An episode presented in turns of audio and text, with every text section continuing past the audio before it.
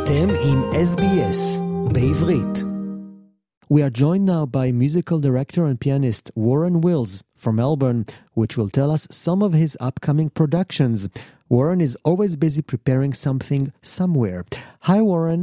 I mean, it's great to be back, and I've got to tell you something. You've got us right as we're about to start preparing a rehearsal for a performance we're doing this afternoon. so, some of your listeners, if you want to come and see something really wonderful, it's at St Kilda Town Hall. It's at three o'clock, and what the point is it's about a multi faith, multicultural thing to bring all people together through song, through singing. And the idea is that we'll be doing excerpts from our show, The Night of Broken Glass, coming up for the 85th anniversary of Kristallnacht, and we'll be teaching them interactively to the audience. So the audience that come along participate in the concert. That's the idea. Wonderful. It's always good to know you are actively busy and doing a wonderful thing, bringing people together. As you mentioned, it's all about multicultural thing to bring all people together. But the main reason we are speaking today is because you are doing something really special, a collaboration with the Chinese community, and it's something to do with telling the story of the Chinese Schindler. Tell us more. The background is every time that we do something that is talking about the events, for example, of Kristallnacht, I'm not here to depress people and say how awful it was and how hot. We know that. We get that. What I'm trying to do is bring people together to try and find stories that happen that are incredibly life affirming and inspirational. For example, like the story we tell about William Cooper and the solidarity with the Aboriginals and the Jewish community, particularly in Germany. Okay? Well, lo and behold, I was working with a Chinese group in Melbourne earlier this year, and they're called Tongji. And they are members, alumni, or if you like, past university graduates of the University of Shanghai.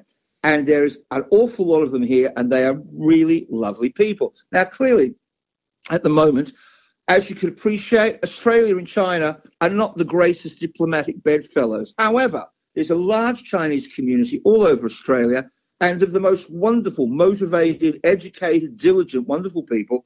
And they invited me to perform with their group. They asked me to make dumplings, which I can assure you are pretty awful. But they then said, listen, we really want to get involved in these stories that you're doing uh, about Kristallnacht and about bringing people together. And we have a story to tell, and it's about Dr. Ho Feng Shan, the Chinese mm-hmm. Schindler and I thought, wow, this is fantastic. This is exactly what I hear stories like this, yeah? Anyway, he's recognized as one of the um, the righteous Gentiles at Yad Vashem, but this is straight from the horse's mouth because the, these people are from Shanghai. So they're parents of Shanghai, and a lot of the parents were involved in bringing Jews out from Berlin, in particular, to Shanghai in the 1940s. Dr. Ho Feng Shan was the diplomat who was based in Germany. And even when they closed the embassy with his own money, he bought a property so he could continue on the embassy work, forging visas for 30,000 Jews to get them into Shanghai. Now, they sent me all these fantastic videos and pictures of the synagogues in Shanghai and all the rest of it. It is the most wonderful story.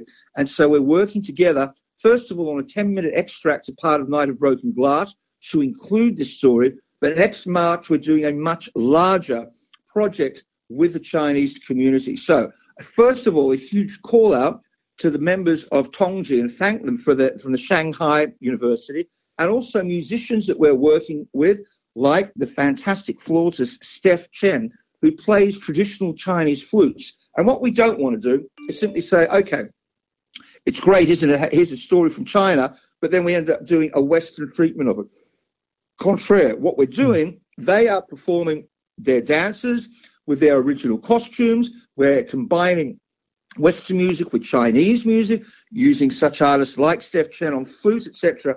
So it really is a wonderful collaboration to tell what is a really little known story, but an incredible uplifting story. This is amazing. I never heard about Dr. Ho Feng Shan. And um, you just take the opportunity to produce a short play about him. Now, Warren, why now and why China? Well, here's the thing. Here's the thing. Indonesia, which is our closest neighbor, 200 million plus people there, a Muslim country, and Australians don't get much of a, an insight into Indonesian culture. That's one thing.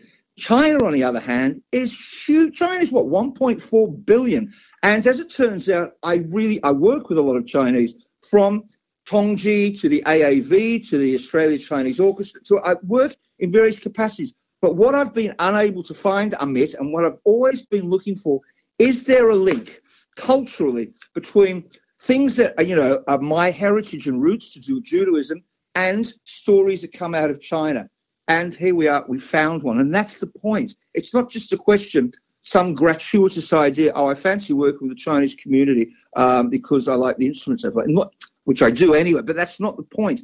I'm really trying to see if there is a genuine cultural link that brings us together. And what we found, which is fantastic, there's a link between direct from Berlin to Shanghai to Melbourne. And we've actually located a number of people. And if you are, are a listener and you are one of those people who know what I'm talking about, the route from Berlin to Shanghai to Melbourne, please contact us, or Australia generally, because there are a number of Jews who live in Australia who themselves or their parents lived in Shanghai for a while because they were part of this movement that came from Germany to Shanghai and was saved by Dr. Fo Hang Shan.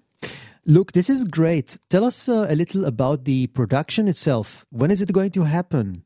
Okay. The, the, if you like, the taster to all of this is going to happen November 24, 5, and 6, which is the time around the 85th anniversary of Kristallnacht, which happened specifically on the 9th and 10th of November 1938. But the main production of this whole Chinese element is going to happen next April, just before Passover, because the theme being liberation, how we were liberated from where we were in persecuted lands and enslaved lands. It is the absolutely ideal timing to do this before Passover because let's face it, all these stories that we're telling, they're about people that stood up and attempted to liberate, to liberate Jews from these appalling conditions. And they weren't just, as I'm saying, it wasn't just William Cooper and it wasn't just this fantastic Chinese guy. We've now come across a lot of other stories, including Japanese uh, Schindlers, if you like, Indian Schindlers. So anyway, we're very excited to have stumbled across a very positive and uplifting way to tell the story, but also to engage and include what is an enormous community, and that is the Chinese community here in Australia. This is not the first time you work with different cultures. Uh, tell me a little about the people that worked with you, uh, your cast, some of the other projects that you were involved with, with the people who come from all those different cultures. Well, there's a couple of, a couple of things I will say about that. Uh, when we started doing this um, whole idea of social inclusion, yeah, we started this in London. And one of the guys who worked alongside me was a guy called Yamin Chowdhury. He came across the Shepperton. Cutting a long story short, this guy, he's a Bangladeshi Muslim. He was a very, very unruly teenager getting involved with London gang fights and all the rest of it. This project transformed, turned his life around. He's now the artistic director at the Hackney Empire. Now, here's one for you. This week, he hosted the Rolling Stones who, after 20 years, are releasing their first studio album. They contacted Yamin, and it is part of the Hackney Empire. So it is a re- I find it a really interesting link, given the work that we're doing, that we're doing in London, at places like the Hackney Empire, that suddenly, here we are, the Rolling Stones turn up on his doorstep to do their new album. Now, I'm not saying they're directly involved in the project, but it's a great link. But on the subject of links, um, one thing I do want to, want to uh, share with you as well is that three months after that, which we were talking about June, July next year, we're doing a major Middle East peace initiative. It's going to happen in London and it's going to happen here. And we're doing this, first of all, the idea was to do this as part of a whole project that we were going to be doing uh, with Project Rozana, who's an organization, as you probably know, yes. who really help out in uh, places like Gaza uh, with intubators, with doctors, um, with providing dialysis machines, all that kind of stuff. What they have approached me about is that as much as all that stuff is fantastic, it doesn't really bring communities together because people only have this stuff when they're desperate, when they're really sick and they need it. But when people are well, we want that's the whole point. We want to bring people voluntarily together to do stuff that they really want to do. Now, I'm in a kind of unique position here, having worked in Riyadh and Kazakhstan and worked mm-hmm. in Baghdad last year and so on. Yeah. But I work a lot with this guy who is very well known called Ilham Al Madfai. The best way I can describe him, they call him the Beatle of Baghdad but I call him the Frank Sinatra of the Middle East. Very And famous. a- Very famous. He is beloved over there and has an enormous following. He's going to be involved in this project, Project Rozana. We've got the Arab Australian Chamber of Commerce involved over here. We're going to do this in London with some key figures. And I was thrilled to be contacted by one of the leading Palestinian diplomats, a woman, and I'm not going to pronounce her name correctly, unfortunately, but it, it- her name is Huda, and it's Huda Abu Akwab. Yeah, she is savvy, talented, positive, and leads an umbrella organization, loads of Palestinian groups, and is very excited about the fact that we can be doing stuff with music.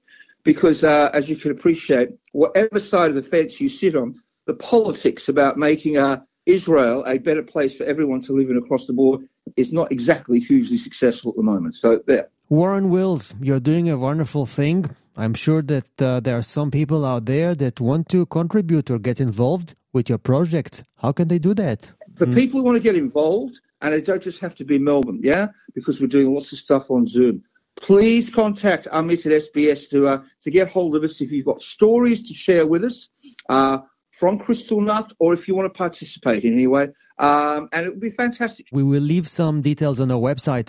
Warren Wills, a musical director from Melbourne, with the collaboration of the Chinese community to bring us a musical production about Dr. Ho Feng Shan, the Chinese Schindler who saved thousands of Jews during the World War II. Thank you. I mean, it's always a great pleasure, and I wish you and your listeners a fabulous weekend.